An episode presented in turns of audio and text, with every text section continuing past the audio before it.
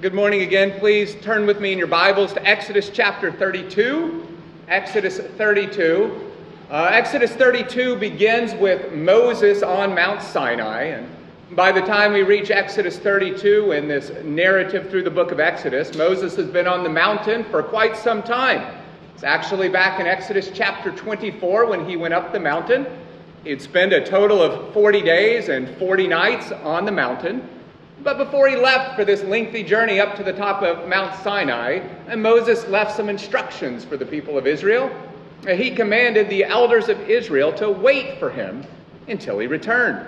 Find that in Exodus chapter 24, verse 14.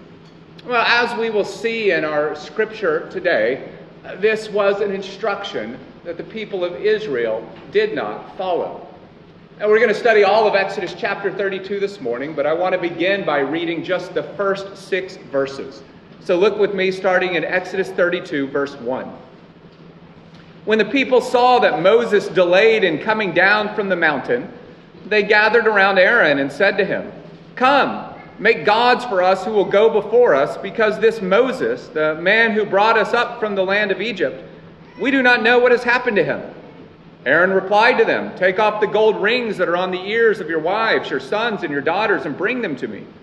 So all the people took off the gold rings that were on their ears and brought them to Aaron.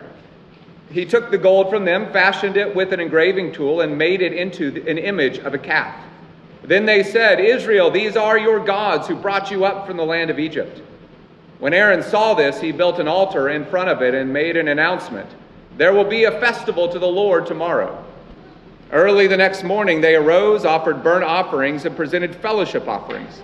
The people sat down to eat and drink and got up to party.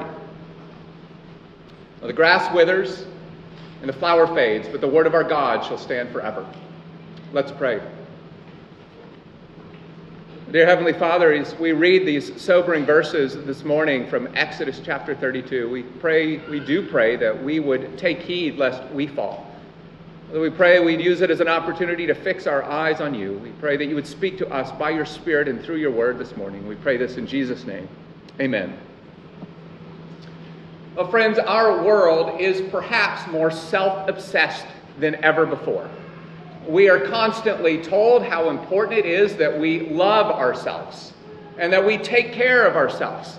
The beauty industry has now been expanded and rebranded as the self care industry, and it has grown to include a huge range of products and services. The world constantly preaches the message to follow your heart, to do what you are passionate about. Do not let anyone stand in the way of what you want. It is your dreams and your desires that are most important. Your pleasure should be number one the, the message of, I think, many of our cultures is be zealous or passionate for yourself. Prioritize you. But, friends, is that what we were created for? Is that the path to true joy and satisfaction in life? Well, the answer is, is no. And even modern science even secular science has begun to recognize this. David Myers, a, a secular, non Christian psychologist who has spent a lot of time studying the pursuit of happiness and this desire that we have to pursue our own happiness. Well, he concluded this It seems the more we desire happiness, pursue it, and consume products we hope will help us achieve it, the less happy and more depressed we become. Well, church, the, the reason that is true is we because we were not created to be zealous for our own glory and our own happiness. We were not created to prioritize ourselves. We were created to find satisfaction in the Lord. We were created to worship the Lord. We were created to be zealous for His name and His glory. Oh, this is what we find in Exodus chapter 32. Uh, the main idea of Exodus 32, and therefore this sermon, is this God is zealous for his own glory. He is zealous for the glory of his name, and you should be too. God is zealous for the glory of his name, and you should be too. Brothers and sisters, the heart of idolatry is to be zealous for anything else more than the Lord. It is to worship or prioritize anything else above the Lord. It is to trust in anything more than the Lord. It is to find your good or look for your good and your joy and your fulfillment somewhere besides the Lord. It's to look for salvation and protection in something other than the Lord. Well, therefore, this account of Israel's idolatry presents you with a question this morning. What are you zealous for? What are you zealous for? I have four points of the sermon this morning to help us consider that question. You can find that outline in the back of your bulletin. The first is profaning or blaspheming the name of the Lord. Profaning the name of the Lord. That's verses 1 through 6. The second is pleading the name of the Lord. That'll be verses 7 through 14. The third, protecting the name of the Lord. Will be verses 15 through 29. And then finally, preserving the people's name before the Lord. It'll be verses 30 through 35. Again, if you didn't get all that down, it's in the back of your bulletin. But first, profaning or, or blaspheming the name of the Lord. Throughout the, the book of Exodus, God has demonstrated to Israel that He loves them and that He is committed to their good. Right? He's rescued them from Egypt by this point. He's provided food and, and water to them miraculously in the wilderness. And as we've seen over the last few weeks, he entered into covenant relationship with his people, promising his future blessing and care. Well, despite all that God had done for Israel up to this point, despite all that they had seen of his glory and power, despite of these wonderful promises for their future. Well, as soon as Moses was absent for 40 days, Israel turned away from the Lord and they turned to idolatry. Their faith vanished. Notice there's nothing particularly remarkable about Israel's circumstances here. They are not without food or water. They are not under attack.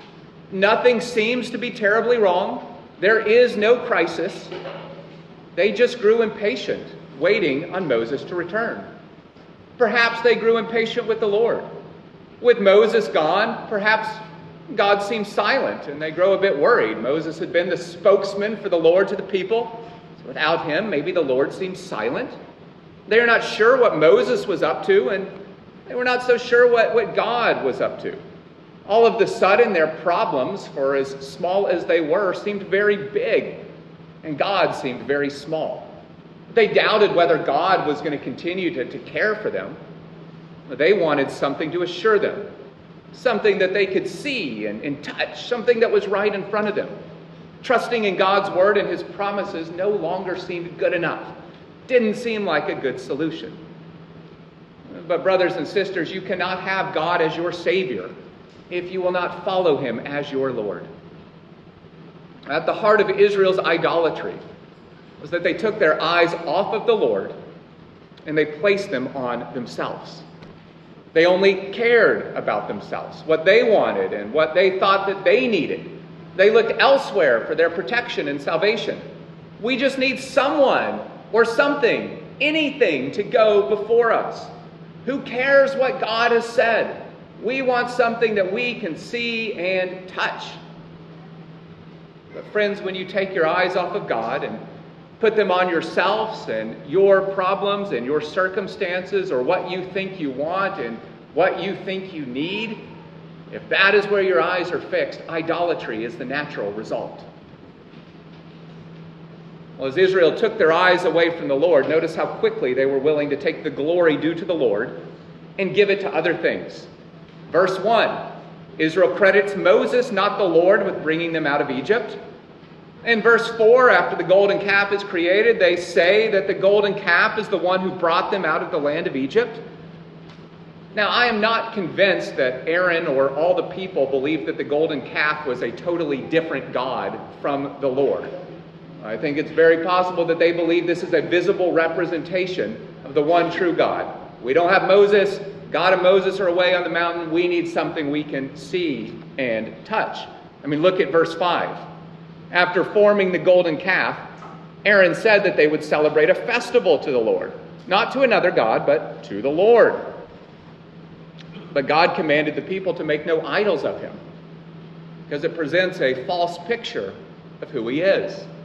It robs him of, of glory. Friends, idolatry is not just to say that, like, this thing over here is God, but it's to say that God is like this something different than how he has revealed himself. What we want, what we want God to be. That is just as much idolatry as to say that thing over there is God. But whether Israel believed that this was another God or just an idol of the true God, the point is the same. Israel did not care about what God had to say. They did not care to obey. They just wanted what they wanted. But, friends, to reject God's word is to reject the Lord Himself. Israel's idolatry was a breaking of the covenant that God made with them. It was a profaning of the name of the Lord that God had placed on them. It was blasphemy. And we see in this text that Israel had dis- distorted or rejected the commands of the Lord in about every way imaginable. Back in Exodus 20, verse 24, God commanded Israel to build an altar so sacrifices could be made to him. Well, here, Aaron commanded Israel to build an altar to sacrifice to the calf instead of the Lord. In Exodus 23, God commanded that Israel celebrate three festivals in his honor every year. Did you notice in our text? Aaron commanded that a festival be instituted for the calf instead. Uh, the point is clear. By ceasing to worship the Lord in the way he commanded, they had ceased from worshiping the Lord at all. Friends, obedience and worship, they go hand in hand. Obedience and worship go hand in hand. Christian, let's take time to reflect on our own lives for a moment. How often can your own problems seem very large and God seem very small? How quick can you too grow impatient with the Lord to, to act or to answer your prayers.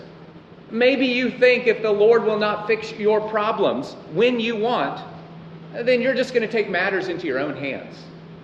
If the Lord will not instantly deliver you from some earthly trouble, then you say, oh, What is the point in following him? How easy it is to lose sight of Jesus' promises and instead place your, your trust and your hope in the things of the earth, things that you can smell and taste and touch and see, whether that's money, the good opinion of others, romantic relationships, community, good health, success, the list goes on.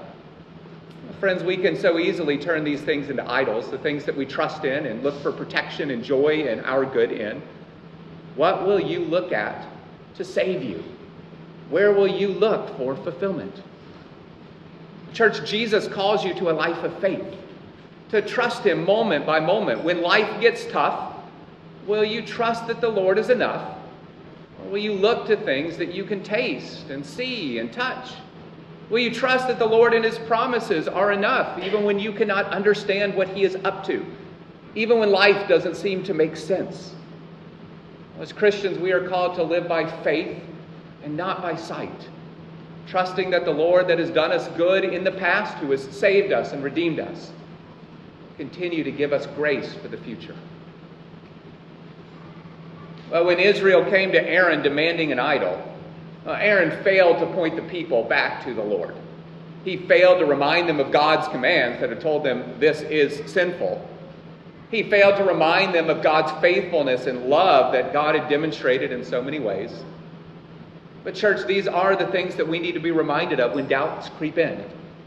We need to go back to the basics, back to the gospel, remind ourselves of what God has done for us in Jesus Christ. But instead, Aaron gave in to the demands of the people and made an idol. Now, I think we should give Aaron at least some small measure of grace here. The original Hebrew of these verses suggests that the people did not come to Aaron with a polite request. They came against him like an angry mob, demanding an idol. But just like the people, Aaron refused to believe that God would protect him and care for him if he did the right thing, and he doubted. So Aaron abandoned his, his leadership responsibilities and simply gave the people what they wanted. he compromised. Brothers and sisters, compromising with sin or giving into sin is a losing strategy. It always leads to misery and destruction. And yet, I think we are so often tempted to compromise with sin, to join in workplace gossip, to feel like we belong, to tell a small lie to keep someone happy or keep their good opinion to make other small compromises with personal holiness to better fit in with the world, to laugh at a dirty joke so people will like us. And many in the church today argue for compromise with the world on issues like LGBTQ acceptance or other doctrines in order to keep peace with the culture. The church to compromise with sin as a church or an individual simply invites disaster because it profanes the name of the Lord, and the Lord does not tolerate the profaning of his name. That takes us to the second point of the sermon pleading the name of the Lord. Pleading the name of the Lord. Look with me at verse starting in verse 7. The Lord spoke to Moses, "Go down at once, for your people you brought up from the land of Egypt have acted corruptly." They have quickly turned away from the way I commanded them. They have made for themselves an image of a calf. They have bowed down to it, sacrificed to it, and said, Israel, these are your gods who brought you up from the land of Egypt. The Lord also said to Moses, I have seen this people, and they are indeed a stiff necked people. Now leave me alone so that my anger can burn against them, and I can destroy them. Then I will make you into a great nation. But Moses sought the favor of the Lord his God. Lord, why does your anger burn against your people you brought out of the land of Egypt with great power and a strong hand? Why should the Egyptians say, He brought them out with an evil intent to kill them in the mountains and eliminate them from the face of the earth? Turn from your fierce anger and relent concerning this disaster planned for your people. Remember your servants, Abraham, Isaac, and Israel. You swore to them by yourself and declared, I will make your offspring as numerous as the stars of the sky and will give your offspring all this land that I have promised, and they will inherit it forever. So the Lord relented concerning the disaster he had said he would bring on his people. Uh, brothers, it's, brothers and sisters, it's quite clear in these verses that God does not take sin lightly. Like a judge in a courtroom, God brought an accusation against the people for their idolatry. He accused them of, of turning away from his commands and giving the glory that was due to him, taking the glory that was due to him and, and giving it to another. But, friends, God will not give his glory to another. He is zealous for the glory of his name. So, God told Moses that he was going to act. God threatened to cut off and destroy the people of Israel and start over with Moses. If they did not want to be his people, if they did not want to follow him, so be it. He would destroy them, and this is exactly what their idolatry deserved. And now put yourself in Moses' shoes for a moment. In verse 10, God told Moses that he was going to destroy Israel and start over with Moses. He was going to make Moses into a great nation.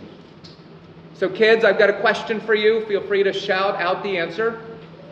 Other than money, other than money, so take money off the table, what do people in the movies always want when they find a genie in the bottle? Power. Power. What else we got? Yeah, I think that's the right answer. They want to be the greatest. They want to be the most powerful. So, friends, what would you do if someone made you the offer that was made to Moses here? Someone came to you and said, Hey, I'll make you the sheikh. I think if we were honest, we would be tempted to say, I like the sound of that, Lord. Go for it. That sounds like a good plan. However, this is not what Moses said. And I think we need to notice something important. Unlike Israel, Moses was not primarily concerned with his own good, and he was not primarily concerned with his own glory. He was primarily concerned with the Lord and his glory. Moses had a zeal for the Lord. Notice why he pleaded with God not to destroy the Israelites. It was not out of concern for himself, and it was not even out of love for the people of Israel, though surely he did love the people of Israel. But, most, but Moses was most concerned for the glory and honor of God's name. He had a zeal that God maintain the honor of his name. Look at verses 11 and 12. Moses pleaded with the Lord to turn away his anger so that the Egyptians might not accuse the Lord of being an evil God. Now, what would it look like to Egypt and the other nations if the God who had just done all these miraculous things to bring Israel out of Egypt turned around and destroyed them? Now, make no mistake, that's what Israel deserved.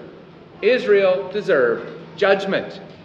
But if the Lord destroyed Israel, it may lead Egypt and the other nations to believe God was evil and vindictive rather, good, that, rather than good and loving.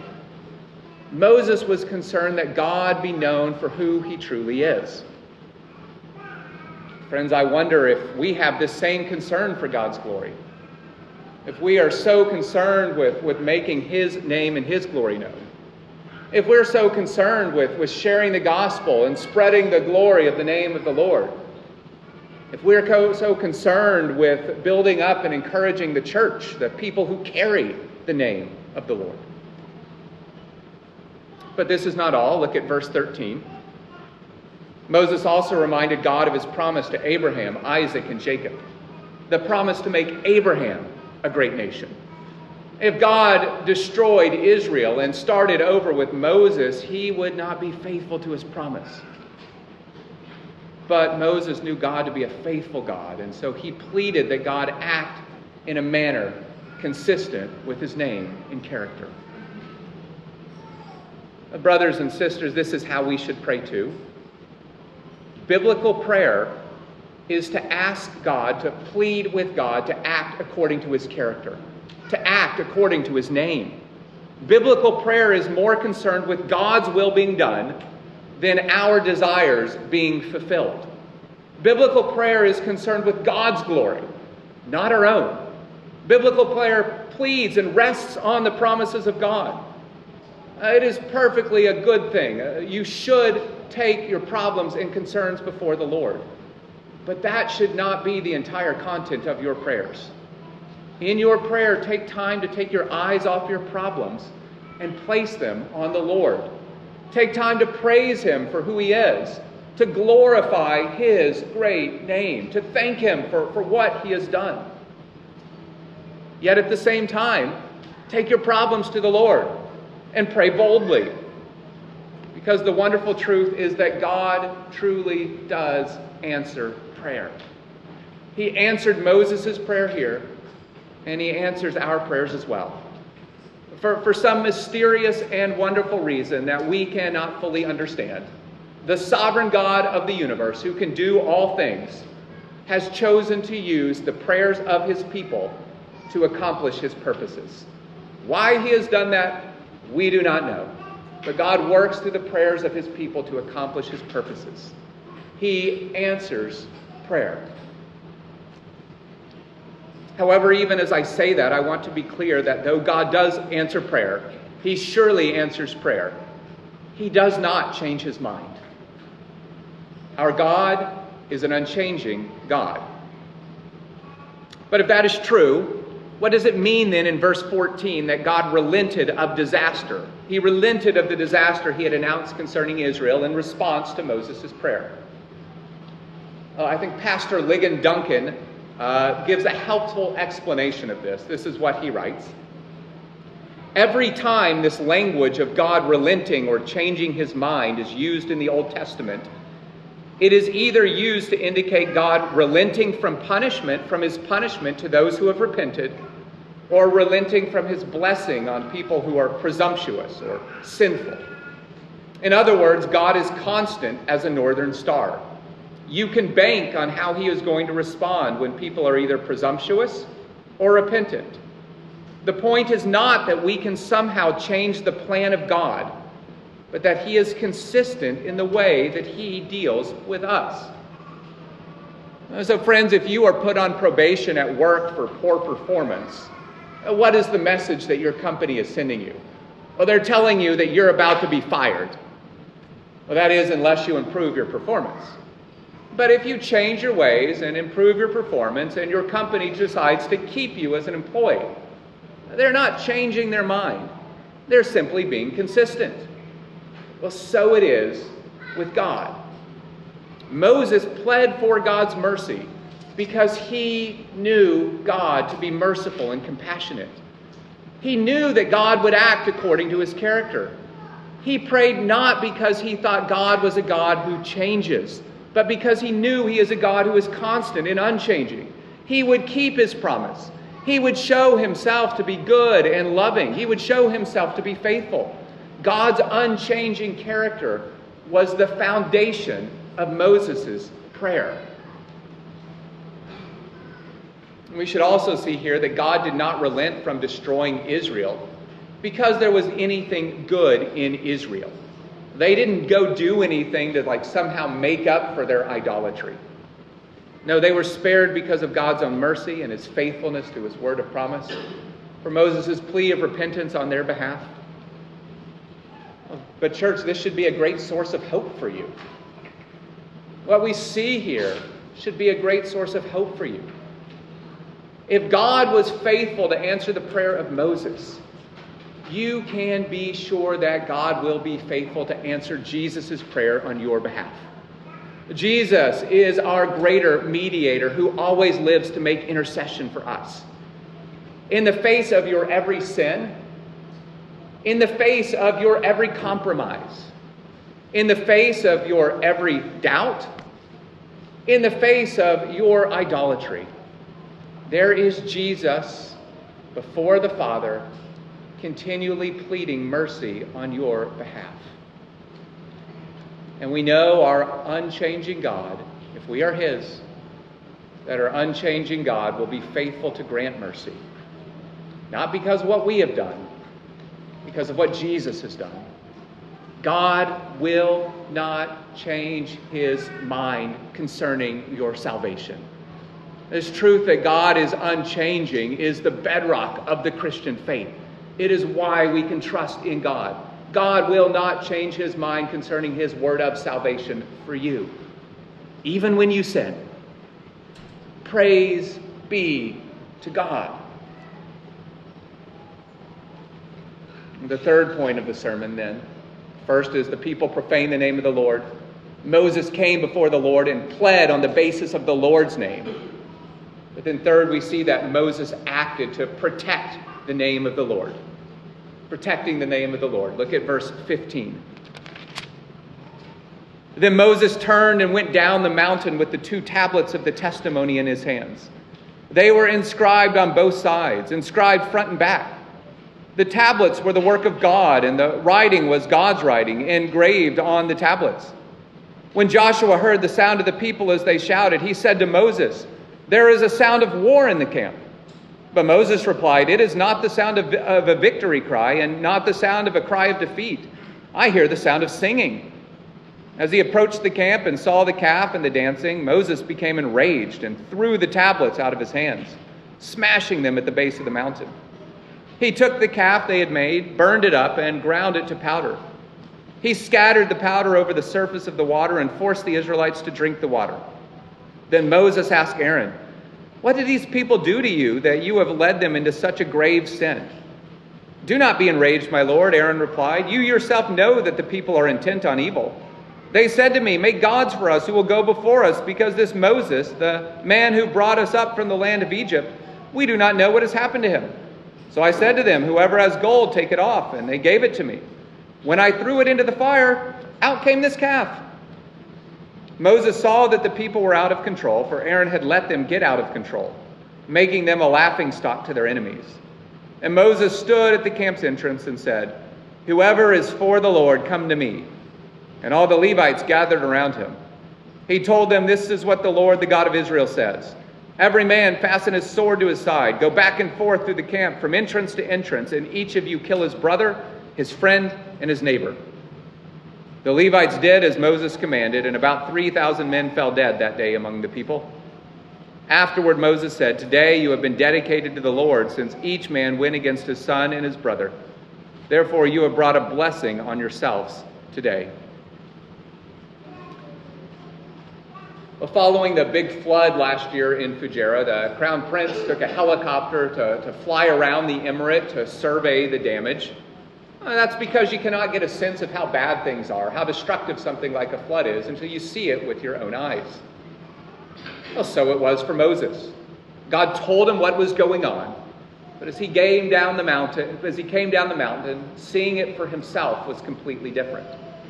So as they descended, Moses and Joshua heard singing and witnessed the dancing of the people in front of the golden calf. And friends, what you need to understand is that the original Hebrew here strongly suggests that this festival was no ordinary party. Uh, they weren't out there ballroom dancing. This was something closer to an orgy. It was filled with, with gross immorality. And brothers and sisters, if you continue to cherish the idols of your heart, you will inevitably wander further and further away from the Lord and into greater and greater sin.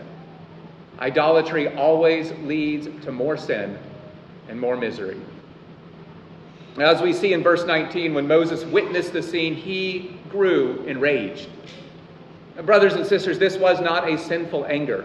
This was a righteous anger. He shared the anger of the Lord that the people had profaned the name of the Lord. Moses was a man who was zealous for the glory of the Lord.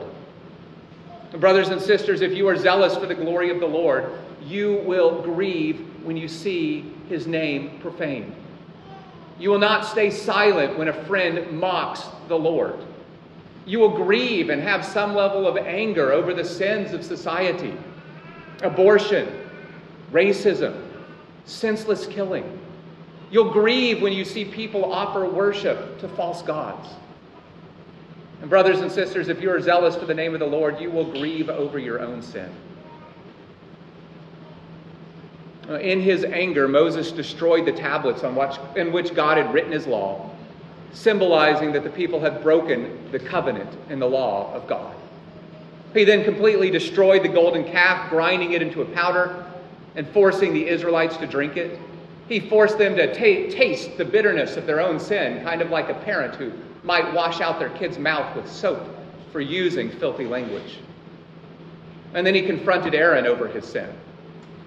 My friends, this was leadership. Moses confronted sin instead of condoning sin or compromising with it. Now, of course, uh, Aaron sought to minimize or excuse his own sin in perhaps the most ridiculous way imaginable. But, church, before you laugh at Aaron's excuse here that this calf just magically appeared out of the fire, just think how quick you are to minimize or excuse your own sin. I couldn't help it. This person made me do it.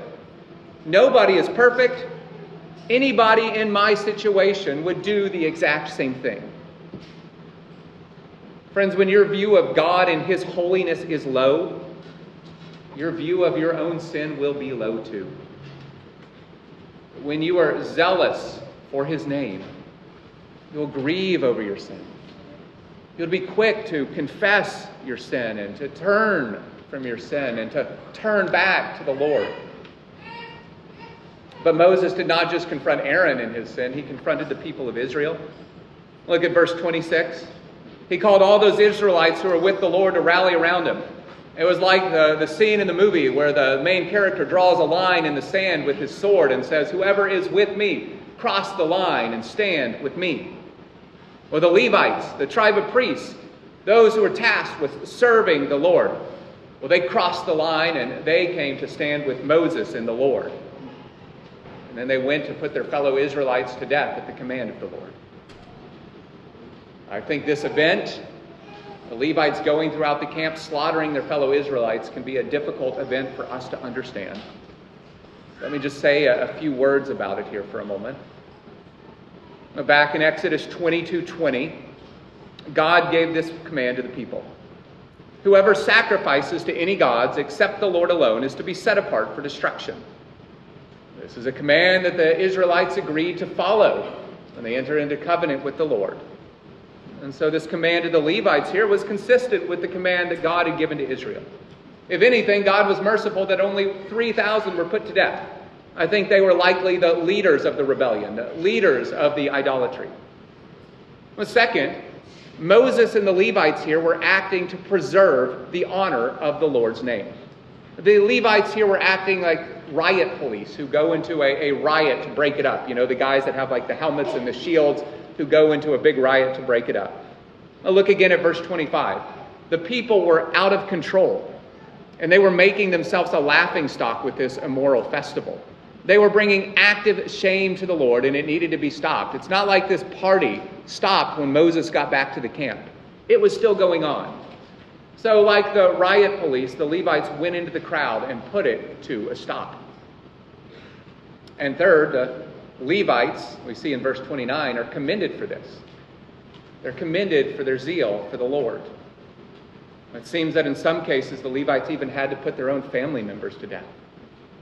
They are commended for placing the glory of the Lord above all else. It's reminiscent of Jesus' words in Matthew 10 37. The one who loves a father or mother more than me is not worthy of me. The one who loves a son or daughter more than me is not worthy of me. And, friends, fourth and finally, if you do find this event troubling, remember that our sense of right and wrong is not to be formed by our own opinions, by God's holy and inerrant word. God defines what is good and right, not us. His ways are higher than your ways, and his thoughts are higher than your thoughts. But that does lead to the question then how should we think about this incident? How should we think about the actions of the Levites here? Well, I love how Alec Motyer puts it in his commentary. He writes this It is wrong to ask, should we do as they did? So it is wrong to ask, should we do as they did? It is right to ask, do we feel as they felt? Are we as horrified as they were when we face spiritual disloyalty and an abandonment of divine truth? Is our commitment as firm, realistic, adequate, and morally charged as theirs was? Does it appall us that some God other than the Lord should be worshiped, or that he should be worshiped in defiance of his word and to the defamation of his character? Do we see and feel sin to be hateful, disastrous, and deserving of death, a thing to be eradicated from within ourselves and from the community of the Lord's people? No, the Levites do not set us an example of an action to follow, but they do challenge our complacency and our lack of pure indignation and moral outrage. Brothers and sisters, what the Levites did here was not wrong. It was not sinful. We are the church, not the nation, not a nation. It would be wrong for us to act in a similar way. The church is not called to act as the Levites acted. But we are called to be a holy people, zealous for the name of the Lord. That should lead us to be one, zealous for our own personal holiness. But friends, that should also lead us to be zealous for the holiness of the church as a whole, for the people of God. In Matthew chapter 18, Jesus commands that we gently confront our fellow brothers and sisters that we see living in, in serious and unrepentant sin. If that person refuses to turn from their sin, the Bible calls us to bring the matter before the church. And if the person unfortunately continues to refuse to repent, to excommunicate them from the fellowship of the church. Well, one of the reasons that the church is called to do this, that Jesus gives this command, is to preserve the honor of the name of the Lord. God's people are associated with his name. So it profanes his name when serious sin goes unaddressed in the church. It leads to the church being a laughing stock among the community, like the people of Israel were a laughing stock among the nations. So, church, if the process of church discipline or excommunication offends you, you might ask if you share the same zeal for the glory of God's name as Moses and the Levites did. If you're offended that someone might gently point out a pattern of sin that they see in your own life, you might ask if you share the same zeal for the honor of the Lord's name as Moses and the Levites did. If you're unwilling to point out a pattern of sin that you see in a fellow brother or sister in Christ, you might ask if you share the same zeal for the honor of the Lord's name as Moses and the Levites. Brothers and sisters, are you more zealous for your own reputation, for your own comfort? Are you more zealous for the glory of the name of the Lord? Friends, the, the church is a people who have been transformed by God's Spirit. into a people who are no longer zealous for themselves, who no longer live to just please themselves, but they're transformed into a people who are zealous for the name of the Lord. Moses acted to protect the glory of the name of the Lord because he was a man who was zealous for the name of the Lord. Friends, we should be too. And fourth and finally, I want you to see that Moses went before the Lord and pled that the Lord would preserve the people's name before him. Look with me at, at verse 30. The following day, Moses said to the people, You have committed a grave sin. Now I will go up to the Lord. Perhaps I will be able to atone for your sin. So Moses returned to the Lord and said, Oh, these people have committed a grave sin. They have made a God of gold for themselves. Now, if you would only forgive their sin, but if not, please erase me from the book you have written. And the Lord replied to Moses, Whoever has sinned against me, I will erase from my book. Now go, lead the people to the place I told you about. See, my angel will go before you, but on the day I settle accounts, I will hold them accountable for their sin. And the Lord inflicted a plague on the people for what they did with the calf Aaron had made. So the Lord re- relented from the disaster that he had threatened Israel with. But the sin of the people still needed to be atoned for. The covenant relationship between God and his people still needed to be restored and renewed. A fellowship was still hindered. So Moses went before the Lord and pled for the people's forgiveness. In fact, he did more than that. He offered himself in the place of the people. He offered that he be wiped out of the Lord's book of life, if that would preserve the people's name before the Lord in his book of life. But the Lord refused Moses' request. We will see in the sermon next week that the Lord eventually does restore the people. But he refused Moses' request here. Instead, he said that each person would be accountable for their own sin on the day that God settles accounts, on the day of final judgment. And in fact, in verse 35, we see that the Lord sent a plague among the people as a form of judgment. That was a warning of a greater judgment to come if they did not repent. A church, God did not accept Moses' offer to be a substitute sacrifice on behalf of the people here because Moses was insufficient for the task. Moses could not serve as a substitute sacrifice for the people because he too was a sinner. And therefore, he could not bear the sins of the people on himself. Moses himself needed his sins atoned for. The people needed a greater mediator, a perfect substitute. Friends, Jesus is that greater and perfect mediator. He came to do what Moses could not do to, to serve as a substitute sacrifice for all who would turn to him in repentance and faith. We'll see next week that though God restores the people of Israel, he never accepts Moses' offer to stand in place of his people. He shows mercy and chooses to pass over their sin until Jesus, the greater mediator, the Redeemer, would come. But friends, if you are here and not a Christian, well, know that on the day of God's final judgment, you will be held accountable for your sins. Unless you turn to Jesus in repentance and faith. But, friends, the, the good news of the gospel is that Jesus came to this earth to offer mercy and forgiveness to all who would follow him. Like Moses, Jesus identified himself with his, his people. He came to be one of us, to live as one of us, to take on human flesh. God himself took on human flesh and became man. And he did this so he could stand in our place, so that he could serve as our substitute sacrifice. In a much greater way than Moses did, Jesus identified himself with his people. He has such great love for us. But unlike Moses, Jesus committed no sin. Therefore, he was qualified in every way to serve as our substitute sacrifice on the cross.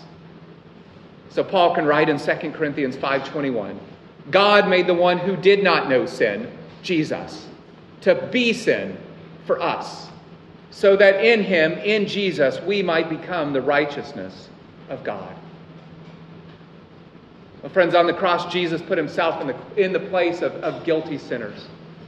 But Jesus did not just die for us, he was raised three days later so that we could have eternal life in him. Therefore, all who have placed their faith in Jesus Christ will have their names and have had their names written in the Lamb's book of life, and they will never, ever be erased. They will never be erased because Jesus has now been exalted back to the right hand of the Father, where he always lives to make intercession for us. My friends, no accusation of the enemy can stand because there is Jesus pleading mercy on your behalf for each and every one of your failings. And one day, Jesus has promised that he will return to call us, his people, home to glory. But until that day, Jesus is calling a people to himself. And he's transforming them to be a people. He's transforming them into a people who are no longer zealous for their own good, but who are zealous for his glory. Brothers and sisters, Jesus is at work building his church, a people from every tribe and tongue and nation and language and people who are zealous for his name. Brothers and sisters, Jesus has redeemed you by his blood. Is he not worthy of all your praise and your honor and your devotion? Therefore, as his people, Go forth and proclaim the goodness and the glory of his name to a lost and dying world. A people who are going to one day have to give an account of their sins before God unless they hear about Jesus and turn and repent and believe. Friends, go forth and be zealous not for your glory or your own name or your own pleasure, but go forth and be zealous for the name of the one who loved you and died for you and ever lives to plead for you. Be zealous for his name. Let's pray.